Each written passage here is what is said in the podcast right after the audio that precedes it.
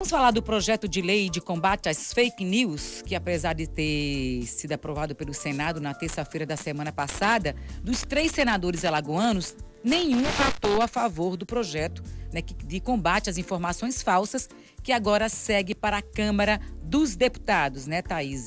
Pois é, enquanto os senadores Fernando Collor e Rodrigo Cunha votaram não a esse projeto, o senador Renan Calheiros se absteve, né?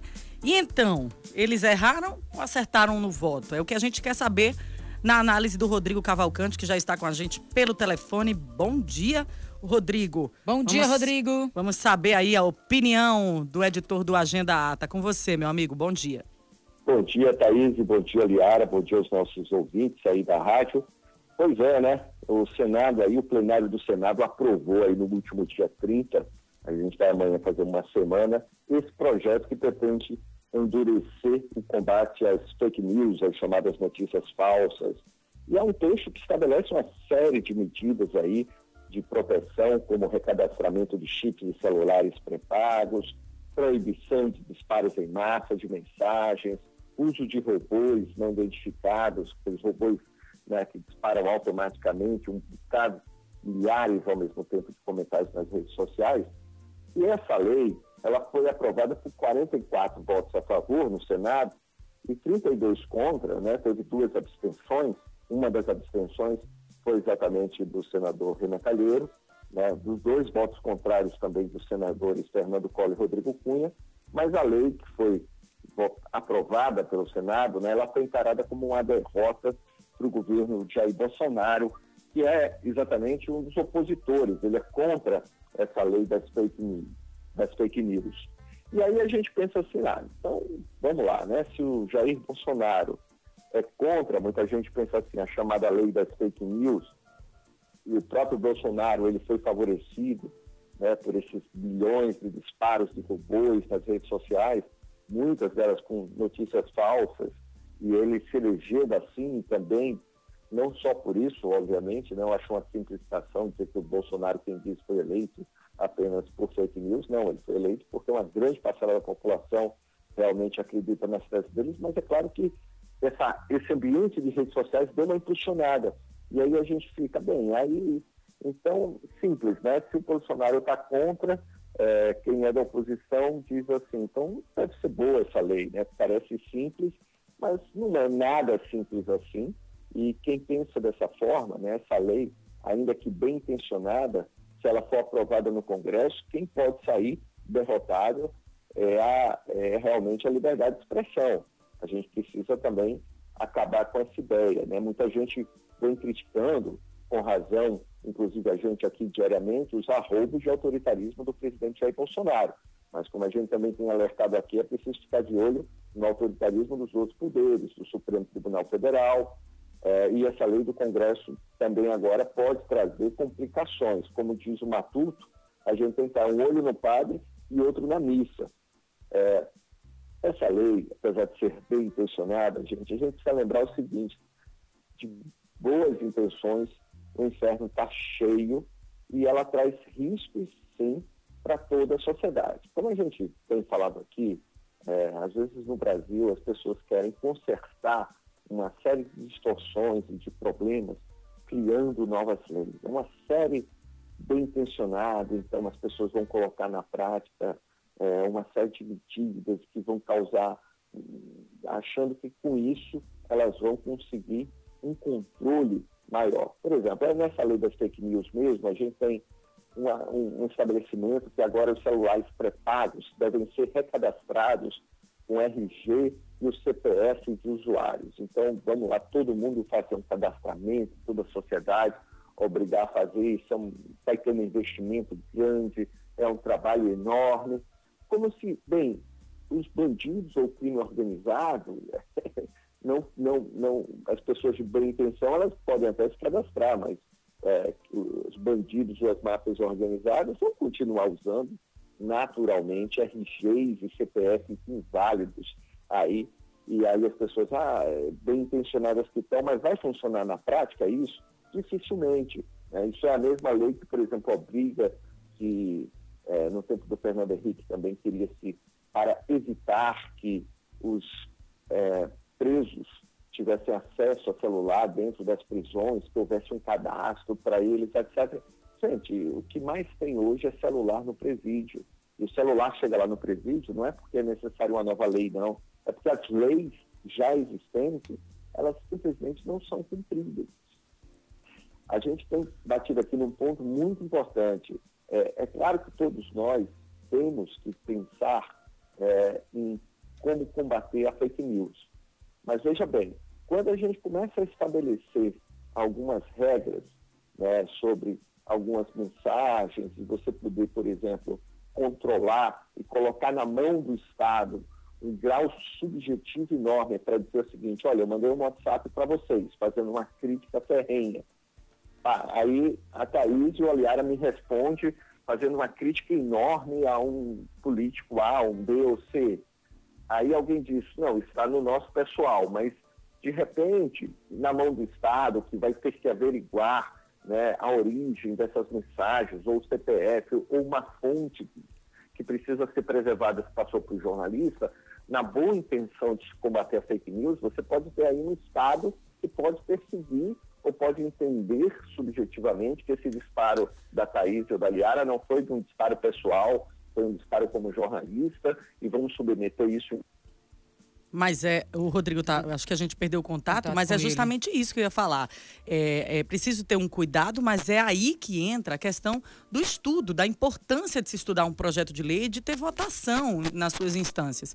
Eu acredito que um, um, um projeto de lei, Rodrigo, nesse sentido, ele vai ser mais benéfico do que maléfico do que negativo. Agora, concordo com você no sentido de que é preciso ter um cuidado para que não tome um rumo diferente do proposto, né? Até porque, né, Rodrigo, o que vem acontecendo aí, as notícias falsas que vêm né, sendo disseminadas, muitas notícias falsas, têm provocado realmente danos, prejuízos a muita gente e instituições também, né?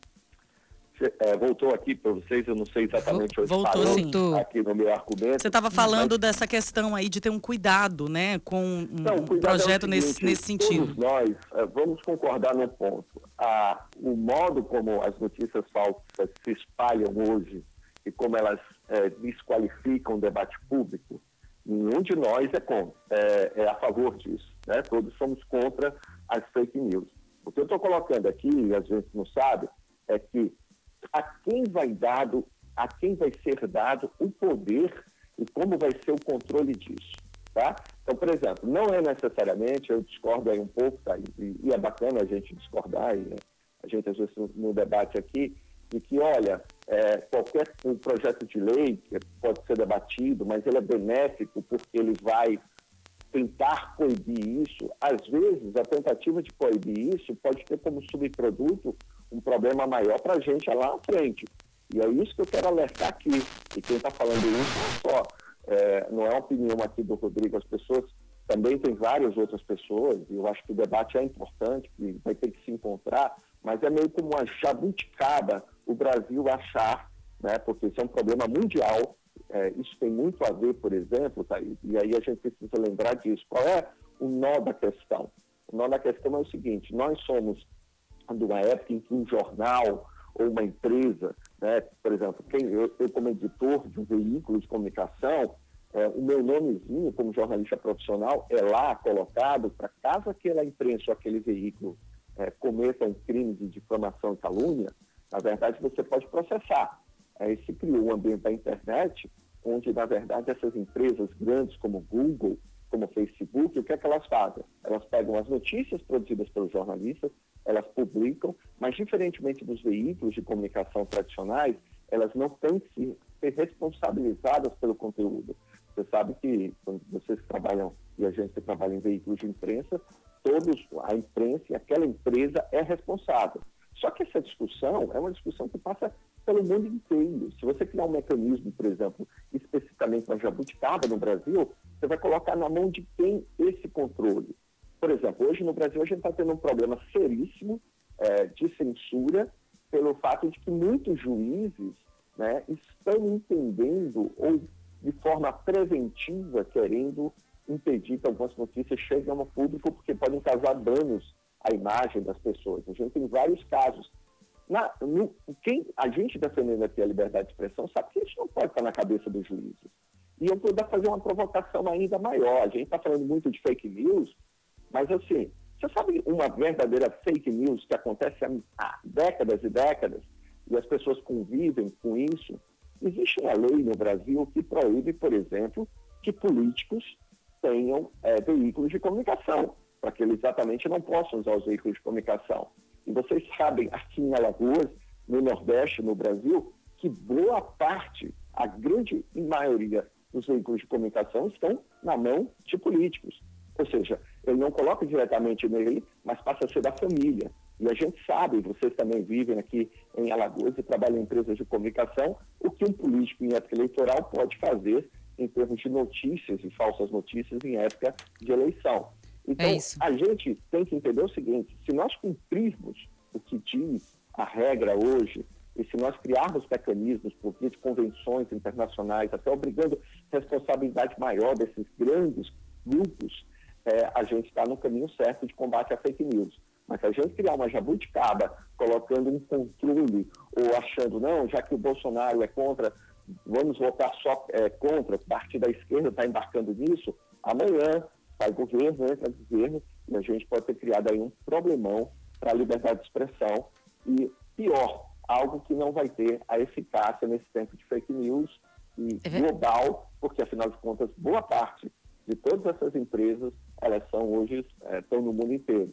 É verdade, Rodrigo. É a preocupação. É isso que eu queria lembrar aí para gente, para a gente ficar de olho nisso aí, não é tudo, né? Só porque é só contra o Bolsonaro, e a gente é crítico aqui, que a gente tem que ficar aqui passar despercebido. Nesse sentido, é, eu vou dizer para vocês que o voto dos nossos senadores, só para encerrar, Cunha, para mim, Fernando Collor, foram acertados, sim, em ser contrários a esse projeto de lei. E o Renan Calheiros, que também era contra, mas aí teve que fazer uma distinção para não ficar no meio, pelo menos também não votou favorável. Vamos ficar de olho agora no Congresso e na nossa bancada. Vamos seguindo Obrigada. acompanhando, né? Isso, a gente está um, uh, ao vivo, Rodrigo, mais uma vez aqui pelo Instagram e tiveram pessoas que reagiram. Gente, mas a gente tem um canal online e a gente pode denunciar. Então, nós dispomos da Delegacia Interativa aqui em Alagoas, é o delegaciainterativa.al.gov.br. Tem, você pode registrar vários tipos de boletins de ocorrência com relação a roubo, furto à pessoa, perda ou extravio, roubo à residência, ofensas, ameaça, dano, perturbação falsos, né? Tanta é, coisa mais. maus tratos de animais, acidente de trânsito sem vítima, violação de domicílio, estelionato, Maria da Penha, tá aí, desaparecimento de pessoas. Então, assim, é um canal aí que a Polícia Civil disponibiliza de forma online para que a gente possa fazer esse registro do boletim de ocorrência. Rodrigo Cavalcante, muito obrigada pela sua participação. Até amanhã, mais uma Até vez, amanhã, cedinho Beijão. Pra Beijão para você Beijo, Rodrigo, também. obrigada. Gostaria de deixar um beijo aqui para o Romenique de Rio Largo,